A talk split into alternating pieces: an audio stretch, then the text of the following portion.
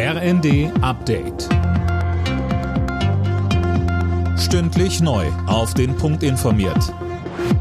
Ich bin Tom Husse. Guten Abend. Die russischen Truppen geraten im Osten der Ukraine immer mehr unter Druck und geben die Region Kharkiv jetzt offenbar auf. Mehr von Dirk Justus. Der Leiter der Militärverwaltung rief laut Nachrichtenagentur TASS die Bewohner auf, die Region zu verlassen, um ihr Leben zu retten.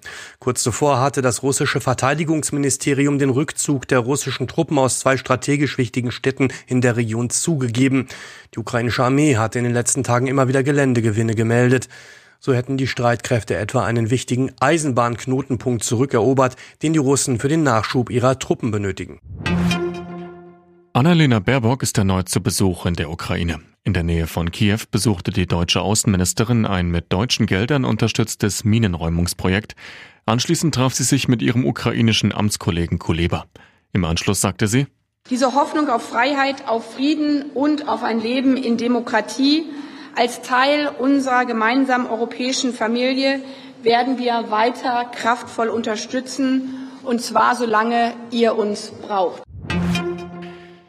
Der Termin für die Trauerfeier für die Queen steht fest. Am Montag, den 19.09., findet sie in der Londoner Westminster Abbey statt. Das gab der Buckingham Palast bekannt.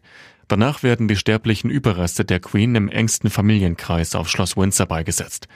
Heute ist der Sohn Charles III. offiziell zum neuen König ausgerufen worden.